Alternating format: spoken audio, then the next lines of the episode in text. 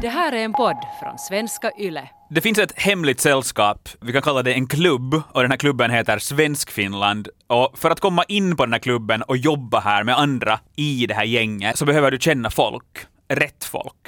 Är det så? Behöver man kontakter för att få jobb i Svenskfinland? Och är det här okej? Okay? Det här är Lägsta domstolen med Lukas och Axel. Visst är det så. Jag, Lukas Dahlström, kommer att dra podden i några veckor tills vi får en ny programledare. Max har hittat ett nytt jobb. Via kontakter kan man väl säga om man vill vara ful. Han fortsätter jobba på Svenska Yle och här känner väl alla alla kan man säga. Precis som hela Svenskfinland där alla känner alla. Eller hur? Hej Axel! Hej Lukas, dig känner jag. ja, exakt. Vi känner varandra och vi känner många andra i Svenskfinland. Och vi ska ju snacka om det här just, att hur mycket betyder kontakterna egentligen när man söker jobb i mm. Svenskfinland? Och det är ju sommarjobbstider nu, många söker jobb. Och eh, då funderar jag att hur viktigt är det med kontakter just när man söker sommarjobb? No, jag kollar runt eh, så här inledningsvis med privata arbetsgivare, några populära arbetsgivare runt om i, i svensk Finland. Och eh, vad kan jag konstatera, även om kanske inte företagen rakt ut ville säga att det är jätteviktigt med kontakter, så Snellman till exempel i Jakobstadstrakten sa att det nog hjälper. Mm -hmm. Sen äh, finns det är fall där man liksom säger att ja, vi har nog en öppen ansökan och sånt, men sen kan man också prioritera kanske sådana som har gjort gott ifrån sig tidigare år och så vidare, att de kan få jobb på nytt. Så att jag tycker att det låter ändå helt logiskt. Men vi, vi, fick ju in ett medel, vi ställde ju samma fråga på Instagram, att Yle Extrem Nyheter heter vi där, mm. och uh, ungefär 95 procent av alla som svarade sa att de fick sitt första sommarjobb via kontakter då. Och mm. jag kan tänka mig att där just i, vid den punkten när man söker sig för första gången ut i arbetslivet så är det jätteviktigt att man känner rätt folk. Mm. Där skickar ju en in också, du, du nämnde Snellman här mm. tidigare, som är en stor arbetsgivare i, i Österbotten, så då, där, i deras sommarjobbsansökan så står det ju uttryckligen att känner du någon på Snellman och uh, jobbar jobbar dina föräldrar här och sådär. Ja, ja, jag tyckte också att det var intressant. Tyvärr har jag inte lyckats få någon svar på just det specifika exemplet, alltså att de så uttryckligen ville veta vem man känner på Snellman. vem är pappdin? Liksom? Ja, ja, ja, ja, men exakt, precis. Men jag menar, det är väl ändå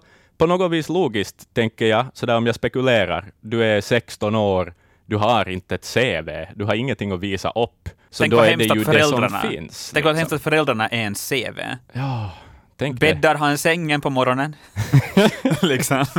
Det är många som skrev in också att de fick vet via sin kompis förälder sitt första sommarjobb, via scouterna, via pappas arbetsplats, via mammas jobb, mm. bekanta till pappa pappa via en familjemedlem och sådär. Många skrev också in tips på hur man kan få sommarjobb. Där mm. var det, det var ett tips om att hej, ring till alla företag i din kommun och säg att ni behöver mig den här sommaren. Oj, det Då var, får man jobb. Det var ballsy. Så om ni inte har jobb ännu så ska ni göra så på, på det viset. Jag, hör, jag hörde av en, en eh, kollega här, jag nämner inga namn, hans namn börjar på Magnus. Ja. Då han skulle söka sitt första jobb, sommarjobb då han var 16, så kopierade han alltså någon sorts mall från internet som var någon sån här diplomingenjörs liksom, arbetsansökan och, och ändra om lite i den för något jobb i en cykelaffär, tror jag det var. Så att, det här är vad jag kan erbjuda, attityden.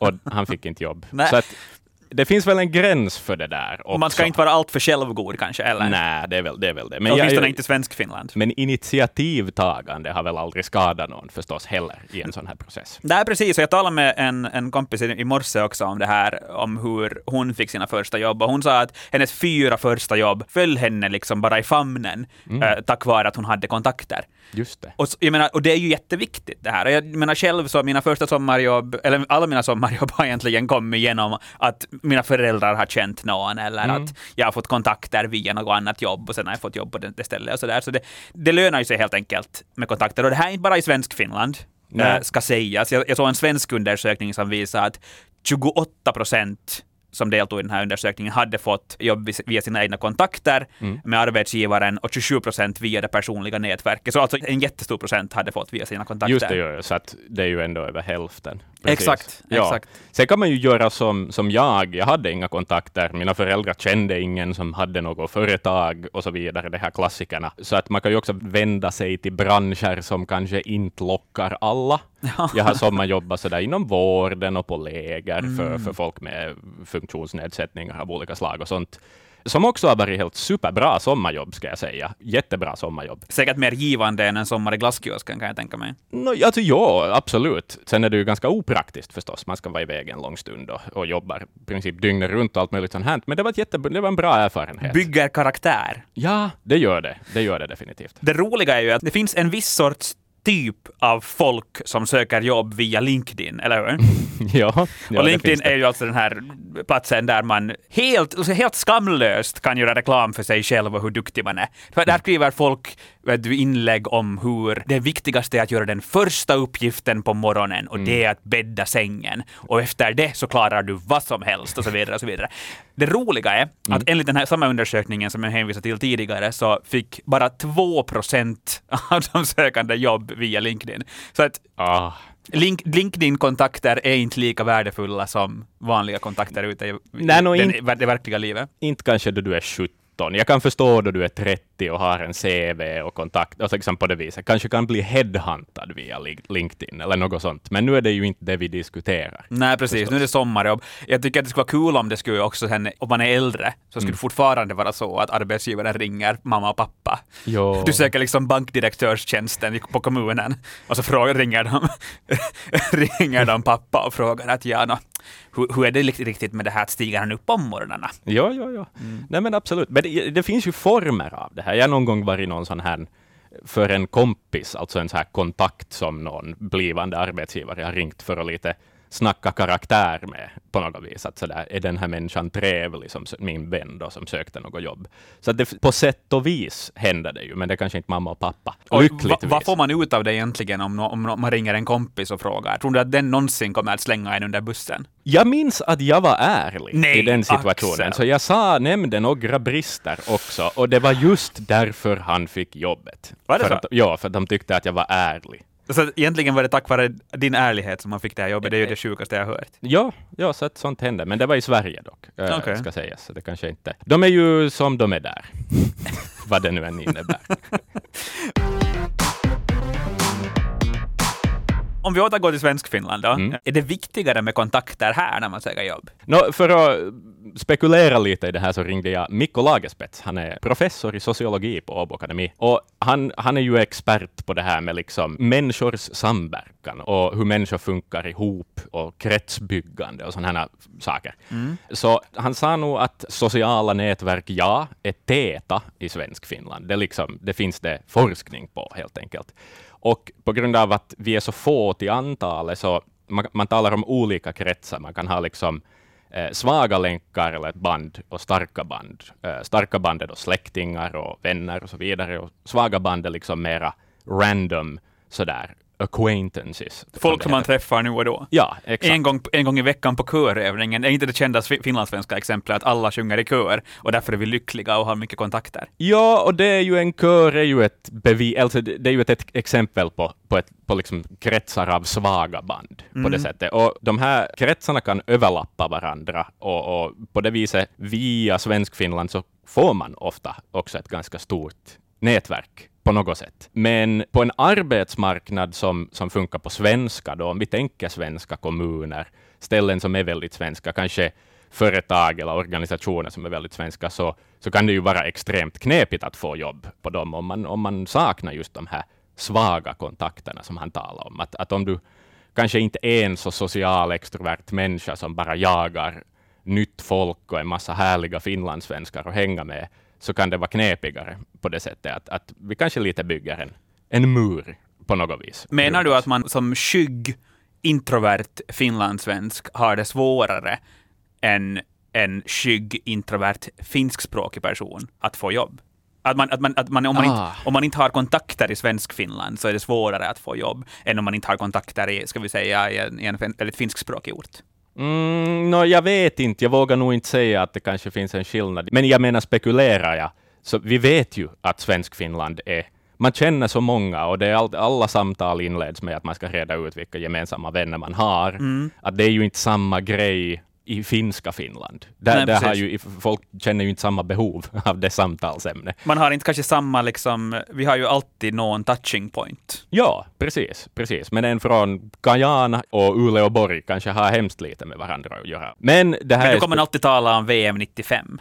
Man kan alltid tala om VM 95, det kan man. Men okej, du säger att min tes om att det är viktigare i Svenskfinland, inte, det finns ingen statistik på det. Nej, det finns det inte. Det finns liksom spekulationer av en sociologiprofessor Och en Axel Brink. och en Axel Brink.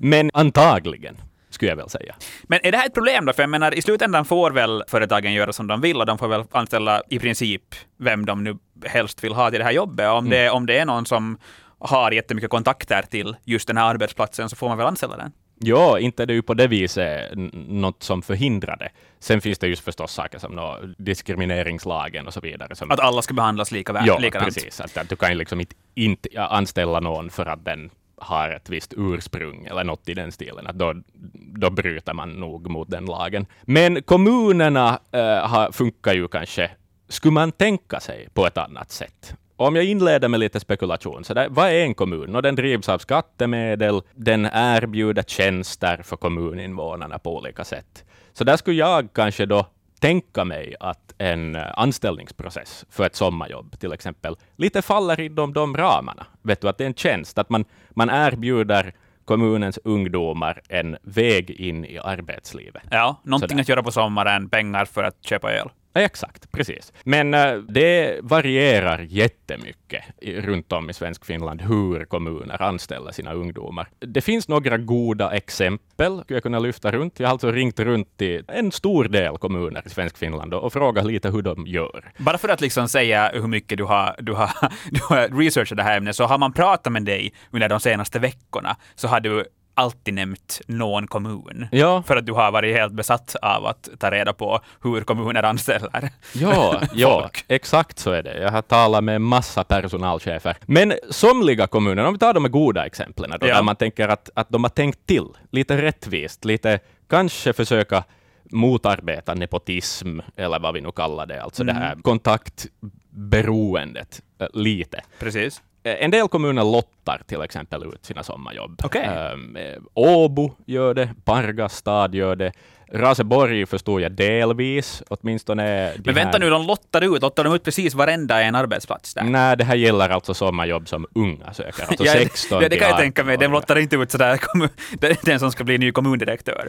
Nej, nej, inte ännu. Fast nej. man skulle tro det. Men äh, nej, det här, hur, är det, hur är det liksom där då, att om man, om man har, är man bättre på att köra, vad ska vi säga, en mm, så lottas det ändå ut. Men liksom det, det har ingenting att göra med ens erfarenhet när det kommer till sommarjobben. Det här gäller alltså jobb där du inte behöver någon erfarenhet. Jaha, okej. Eh, Där du inte behöver ett körkort, du behöver inga intyg, sådana saker. Alltså ofta till exempel de här utomhusjobben, parkjobb, gräsklippning, Precis. möjligen någon sorts dagishjälp, sådär. Så, Mm. sådana jobb. Så där finns några exempel. Åbo nämnde jag, Pargas, delvis Raseborg förstår jag. Jakobstad har också lottat ut sådana här arbetsplatser ganska länge. Personalchefen på Pargas stad, Peter Lindros heter han, så han såg det lite som en plikt eller en skyldighet från kommunen att inte liksom bara välja någon som känner någon, utan Mm. Ja, det. Att, att, att det ska finnas en rättvis grund. Ja. Sådär. Sen finns det ju många kommuner som också kör med de här sommarjobbssedlarna, som är alltså att kommunen står för en del av lönen för ett jobb som du i princip själv söker. Så att säg att du, Lukas Dahlström, 16 år, går till en glasskiosk och säger jag vill jobba här. Ja. Men då säger de att oj, tyvärr så har vi inte råd. Så då kan du söka en sommarjobbssedel för det här jobbet och eh, på det viset få det. För Jaha. då blir det ju lättare att, att anställa dig. Så Om- kommunen betalar en del till den här glasskiosken Ja, och så så- betalar glasskiosken också en del Exakt, precis. av min lön. Ja, så att eh, många kommuner kör också liksom med utlottning av de här, eh, Chimito bland annat, Good Guy Pargas Mhm. förstås. Så det, det är också en möjlighet. Och sen finns det också andra principer som några kommuner har kört med, till exempel att eh, man ogärna anställer samma människa två år i rad för samma jobb, sådana här saker. Men de är ganska få till antalet. Kronoby till exempel hade en sån princip. Det ska vara ett år emellan, Jaha. så att säga. Så att, så att man försöker ändå Man försöker anställa alla. nya. Det är, lite som, det är lite som tidningar på Åland. Alla ålänningar ska synas i tidningen åtminstone en gång varje år. Liksom. Ja, det står i den åländska grundlagen. Precis. Ja. Samma sak då i de här kommunerna där man anställer precis alla ungdomar. Min tes här är Mm. att, för det finns ju väldigt sve- svenskspråkiga orter Mm. och jag har åtminstone jobbat, jag har jobbat i Karis och eh, på de arbetsplatserna som jag har jobbat på så har det varit väldigt svenskspråkigt när jag var liten, eller yngre. Och känslan var att det skulle vara underligt om det skulle ha kommit in en som inte talar svenska, som inte kan svenska. Så min tes är då att svenskspråkiga orter, kommuner anställer svenskspråkigt folk. Och eh, på det viset exkluderar den finskspråkiga majoriteten i de här städerna. Stämmer den tesen? Nå, jag kan utgå från... Jag, jag, jag talar med två finsktalande ungdomar i två sådana här kommuner. Av en ren händelse har jag Okej. talat med dem. Ja. En 17-årig kille i Korsholm och en 17-årig tjej i Jakobstad. Ja. Och, och talar lite om det här. Finns det sådana här känslor? Upplever de det här som Mm. det här? Och ja, en sak som båda sa åt mig var liksom att visst, kanske det inte finns uttryckligen något krav och liksom att du har en helt okej svenska, att det inte borde spela en roll, men om till exempel din chef eller kollegorna på den här avdelningen då, eller vart du nu söker jobb, nu snackar vi kommunala jobb, om klimatet är väldigt svenskt, så upplevde de nog det som att det är en tröskel i alla fall. Att, att för dem så kändes det som att det kommer att vara svårt att få jobb på ett sådant ställe. Okej, så känslan var att okej, jag söker inte ett väldigt svenskspråkigt jobb. Nej, exakt. Men den här tesen då, jag har faktiskt bett kommuner om uppgifter, alltså Okej. gamla ansökningar, listor över hur, hur de har fördelat sig i sommarjobben mellan språkgrupperna. Jag ser framför mig, jag vet inte om du kommer ihåg, första Sagan om ringen-filmen, Gandalf åker till någon stad, i Gondor säger vi, sitter där bland alla papper, det är dammiga papper och försöker läsa på om den här ringen som finns i fylke. Um, jag, ser, jag ser framför mig att du har gjort samma sak. Du har suttit i ett väldigt dammigt rum, försökt hitta de här olika skri- gamla skrifterna eh, över vem som kommunerna har anställt under alla dessa år. Och sen slutligen har du hittat att vänta nu, så här, så här, så här ligger det till. Delvis sant, Ja. men, eh, men också i frustration av att jag inte hittat de uppgifter jag har varit på jakt efter, så har jag ibland satt tid på att städa. Så att det har inte varit jättedammigt. Men Okej. du, inte jättelångt ifrån. Nej, okej. Eh, men ja, vad har jag rotat fram då? Ja. Nå, jag fick kanske inte allt jag var ute efter, det ska jag erkänna. Eh, Det var GDPR, den här underbara datalagstiftningen, så, så sätter lite käppar i hjulen då man ber om ungdomars personuppgifter. Det alltså Eh, handlar om att man inte får ge ut olika uppgifter om folk Exakt. från kommunerna. Precis. Men jag har hittat två kommuner som lite sticker ut i alla fall. Mhm. Eh, och den ena är då uh, Pedersöre, alltså Jakobstadstrakten, och uh, Korsholm, uh, nära Vasa. Eh, Och det kan finnas flera kommuner än så här. det är möjligt, ja. men du har inte fått ut de uppgifterna. Nej, exakt. Men två kommuner som jag fick alla uppgifter jag bad om av är alltså Pedersöre och Korsholm i alla fall. Och eh, det är lite intressant, ska jag nog säga. Mhm. Eh, Pedersöre till exempel, det är en väldigt, väldigt svensk kommun. Eh, det är alltså eh, i stil med 90 procent som talar svenska Ja. i den kommunen. 2018 till exempel så kom det in totalt 105 sommarjobbsansökningar till kommunen. ja. Av dem så är 102 skrivna som att de har svenska som modersmål. Tre har finska som modersmål. Okej, vänta, vänta hur, hur många människor i Pedersöre talar svenska? Och hur många talar finska procentuellt? Pedersöre har alltså 8,4 procent finsktalande Okej. eh, i kommunen. Just det. Men den, ja, tre låter ändå som att det inte är helt i balans. Det är inte helt i balans, nej. Nej, 2019 så var det till och med faktiskt ännu skevare. Då var det 94 svenska ansökningar och en finsk ansökan. Hoppas den finska fick jobb. Det vet jag inte faktiskt. Jag vet inte vilka av dessa som fick jobb eller inte. Men, men det är att, att så här få söker. Mm. Det, Så- det understöder den här tesen som du sa tidigare, att finskspråkiga, de som du har pratat med, så vill inte ens söka de här jobben, för de tänker att det finns en så hög tröskel Ja. bland de svenskspråkiga jobben. Exakt. Det är, inte, det är inte ett bevis på det, men de har med varann att göra. Ja. Tolkar jag det ändå som. Korsholm då till exempel, 2020 så... Också väldigt svenskspråkigt. under, strax under 30 procent talar finska i Korsholm, så där är det lite jämnare ändå. Ja. 2020 så tog de eh, 66 sommarjobbare till kommunen. Av dessa 66 var åtta hade finska som modersmål. 2019 så var det 75 antagna. Eh, Då var det fem med finska som modersmål och två med annat modersmål. Det finns det ju också förstås. Precis, eh, såklart. Folk med helt andra modersmål. Där är det ju ändå en viss obalans. Det, det, här är möjligt att det här finns på, i andra kommuner, som sagt också motsvarande, men det vet jag ingenting om. Men det här är i alla fall vad jag kan säga. Och då kan det vara så att de här människorna som bor kanske i den här väldigt svenskspråkiga orten söker sig till en annan stad, till en annan kommun för att, mm. för att, för att jobba där. Så är det ju. Och jag menar, sen kan man ju tänka så här att om du är finskspråkig i en väldigt svensk kommun, så det kanske finns utbildning för dig fram till sjätte klass, till exempel.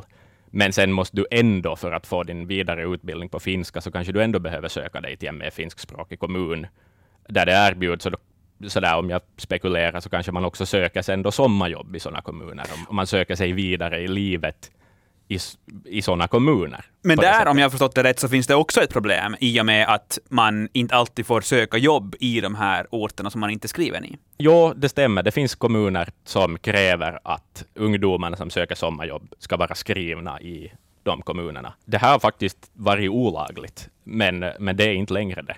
Men det verkar gälla ganska få kommuner också som uttryckligen kräver att att du ska vara skriven i en viss kommun. Ja. Uh, men är det okej okay då av kommunerna att göra på det här viset, att man anställer då till synes svenskspråkiga till svenskspråkiga orter? Mm, no, det var svårt att hitta någon som ville kommentera det här. Men Kommunarbetsgivarnas förbund gav mig en, en kommentar, en forskare vid namn Mika Jutinen.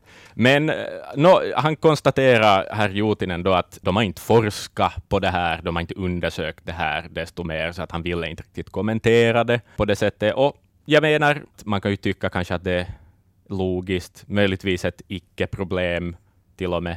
Mm. Uh, sådär att, att finlandssvenskarna är ju trots allt ändå i minoritet i Finland ska inte det här då få vara så att du ska få jobba på svenska i en svensk kommun. Precis. Så att, eh, men ja, men, men mm, jag kan ändå tycka att det kanske finns en obalans där obalansen finns ju inte heller bara där. Och jag menar, vi talar om just kontakter och hur viktigt det är att ha kontakter i svensk Finland. Jag har en tes också gällande det här, att det finns, att det lätt uppstår nepotism på små orter. Mm. Och nepotism handlar ju inte bara om att man anställer en släkting, vilket man kanske tror, utan också att man anställer någon som man har väldigt nära kontakt, nära band till. Mm. Ett starkt band, så att säga. Exakt. Och uh, är det här ett problem i svensk Finland, att man, att man anställer folk som man känner, så att säga? No, alltså i och med att det inte verkar finnas några regler Alltså ja, åtminstone inte vad gäller kommuner, till exempel, några strikta krav på att de ska anställa enligt något rättvist system som alla kommuner följer. Alla kommuner verkar ändå välja själva om de vill ta den där moralhatten på sig och, och vara schyssta och rättvisa. Så att jag menar, i en drömvärld så skulle jag väl tänka att man skulle kunna ha sådana här utlottningar eller principer om att inte alltid återanställa folk across the board, så att mm. säga. Jag tycker inte att det finns några direkta felaktigheter i det. Sen förstås kan jag tänka mig att en liten kommun som kanske inte har en enorm pool av jättekompetenta tonåringar att dra ur, så där kanske du gärna anställer samma människa två år i rad, eftersom den nu ändå har lärt sig den där ena sommaren att köra den där gräsklipparen. Det går ju inte heller kanske att bestämma sådär svart och vitt. Precis, och på små orter så kan det ju vara ett problem det här också eftersom det inte finns så jättemånga ungdomar så att anställa. Och då är det lätt att man anställer kanske en brorson eller liknande. Jo, jo, för att exakt. den har sökt tidigare och du vet att det är en duktig person, den kan köra sin traktor. Precis. På tal om brorson så det är kul, uh, ordet nepotism mm. kommer från det latinska ordet nepos, som, som betyder brorson. Aha. För att uh, back in the days så var det ofta så att påvar anställde sina brorsöner till viktiga jobb inom kyrkan. Ah. Och efter det så hade det blivit, hade, hade blivit då nepotism, att påvarna anställer sina brorsöner. Och det är i princip det man gör fortfarande i Svenskfinland. Små påvar som anställer sina släktingar. Mm. I Sverige gjordes det en undersökning där det visade sig att om, man, om vi lyfter den här diskussionen från sommarjobben till en mer allmän nivå, mm. så mellan 11 till 19 procent av befolkningen är sysselsatta på en arbetsplats där man har släkt. Beror, beror lite på hur man räknar. Och det är vanligare på arbetsplatser som kräver en lägre utbildning. Tydligen jättevanligt bland garvare och skinnberedare. Vilket jag tycker är svinkul. Men jag också, vet inte vad de gör. Inte jag heller, men det låter som någonting som Gandalf skulle vara bra på. Jag är en göteborgare är bra på att garva. Nej, det var, det var ett pappaskämt. uh, också bland maskinoperatörer och gruva bergarbetare uh, så finns det, så är det vanligt med no, nepotism, om man då vill kalla det så. Mm. Alltså det att man har släkt på arbetsplatsen. Mm. Mm. Enligt den här forskningen som jag läste, så där, där jag menar på små, små orter, precis som jag sa, så är det svårt att inte anställa personer som är släkt med varandra Ja. och det behöver inte alls vara negativt. Det har till och med varit så i Finland, så på 80-talet så har det uppmuntrats att Jaha. man uppmuntrades till nepotism i princip. Eftersom man då visste mer om den firman man sökte jobb till och det var Mm. troligt att man stannade länge kvar på samma arbetsplats. Just det. Och man visste precis. vad man förväntade sig. Och Någon sådär. Ja. tacksamhetsskuld och, och... Ja, men lite så. Man, Ja. visste, man visste exakt vad man sökte. För att vet du, om Jarmo, min bror, har jobbat där i fyra år, så har han säkert berättat för mig liksom exakt vad jobbet går ut på. Ja, ja, och hans, vet jag vad va- jag hur hans vardag ser ut och allt sånt här. Diskussioner runt middagsbordet liksom. Exakt. Ja. Eh, Men det har sen sjunkit jättemycket sen 80 och 90-talet. Det finns fortfarande ingen lag som säger att ne- nepotism är förbjudet, men det finns ju en negativ klang kring det här ordet. Ja, och sen kan jag tänka mig att nu spekulerar jag, men vi funderar framåt i tiden. Invandringen blir större, vi har en mera varierande befolkning i Mm. Finland. Då blir det ju ett problem med för mycket nepotism, för då blir det ju en direkt orättvisa. Exakt, Eh, och där exempel. finns det ju lag, precis som du sa tidigare, det finns en lag på i Finland att alla arbetssökande ska behandlas likvärdigt. Mm. Och gör de inte det, så då har vi ju ett stort problem förstås. Exakt. Dessutom så finns det också en annan negativ grej med nepotism, med att det, trots att det inte behöver vara fusk, en fuskanställning, Mm. så signalerar det en orättvisa till de andra. Det sänker de andra arbetstagarnas moral om man Ah. anställer en brorsson då, så att säga. För att eh, liksom kompetensen är inte viktig längre på något Ja, vis. exakt. Eller man funderar att uppfylla den här personen faktiskt kompetenskraven. Mm. Och det kan ju till och med va- va- vara så- att den blir sen utfryst. Eller att man, man testar den mycket hårdare på jobbet. För Mm. att, hej, du är chefens äh, brorson, du är påvens brorson. Att, kan du be på rätt sätt?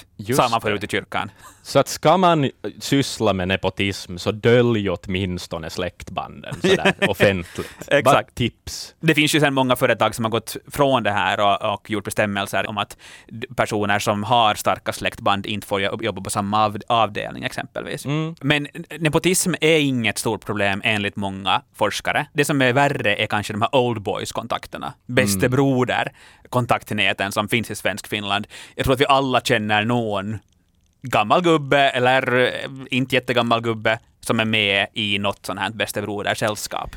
Ja, det finns ju körer. Ja, men körer eh, eller- Svenska klubben. Exakt, de här vet du, gubbklubbarna som sitter och, och, och dricker whisky och, och bestämmer. De som egentligen bestämmer i kommunen brukar man ju prata om. Exakt. Svensk Finlands egen Illuminati. Ja, exakt. Så kan man, ju, så kan man ju kalla det. Och under våren kommer nu faktiskt en intressant forskning för alla er som är intresserade av det här. Det finns en Fredrik Malmberg som forskar i det här, nämligen hur korrumperat är Svensk-Finland? Och jag tror Ja, det här är bara en tes igen, men jag tror att det här kommer att röra upp en hel del känslor. Kan- Jag kan tänka mig det åtminstone. Ja, det, det är lite sådär, man ska inte potta i det getingboet. Nej, äh, exakt. grej, det gynnar ju oss alla, så varför ska man nu hålla på så liksom. här? Precis. Han ska kolla hur vanligt det är med exkludering, Mm. favorisering och just bäste broder-nätverk i Svensk-Finland. Och han säger redan nu de här, de här resultaten kommer under våren, men han säger redan nu att det finns tidigare undersökningar som stöder tesen om att korruption är större i mindre kommuner, Mm. hej Svensk-Finland,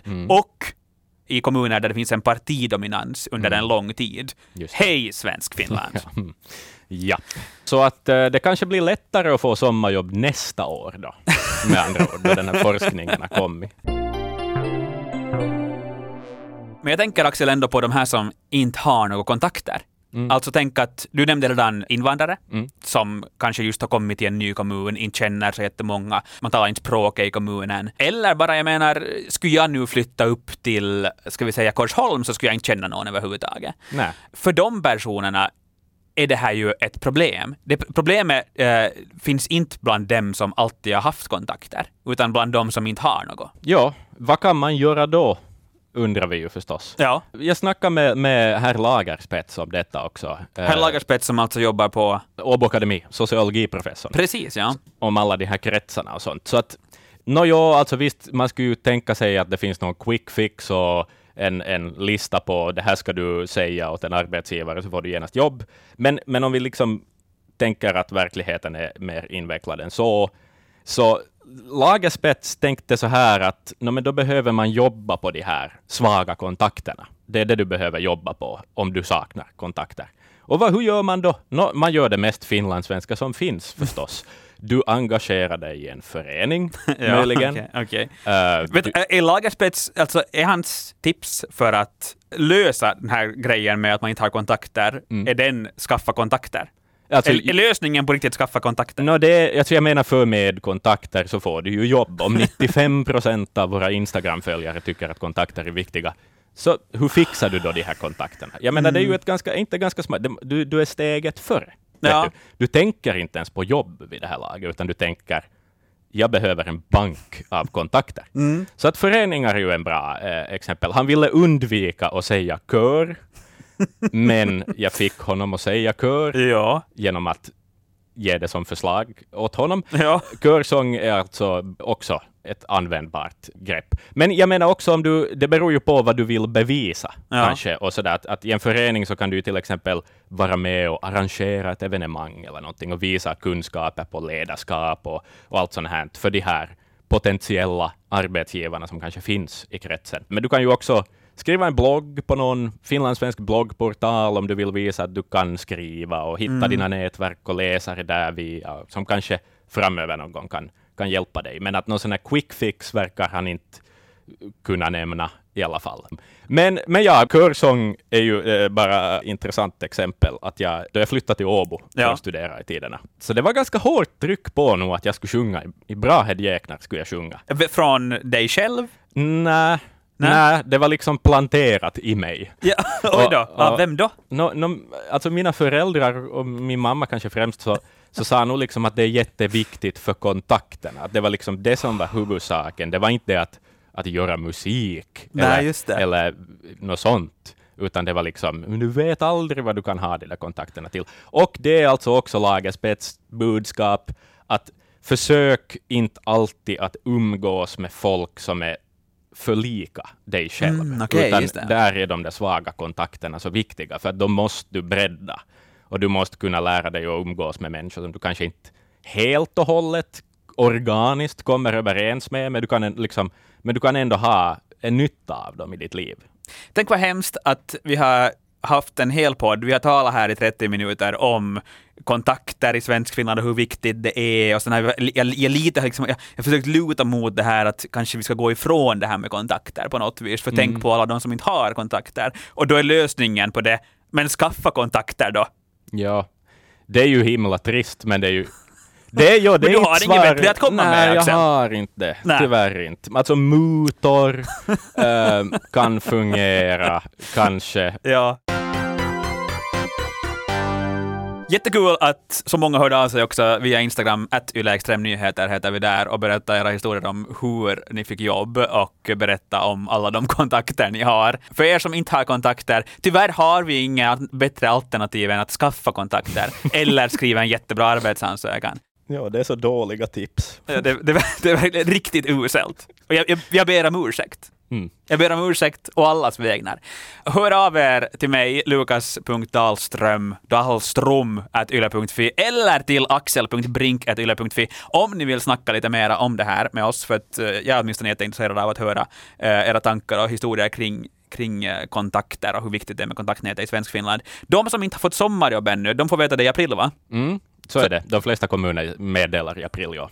Lycka till där allihopa! Jo, stort lycka till. Om ni inte får, eh, om ni inte får sommarjobb den här gången så kom ihåg att sjunga i kör, så Ja. får ni kanske sommarjobb nästa år. Ja, via ett mejl till mig eller Lukas så kanske ni får en svag kontakt i alla fall.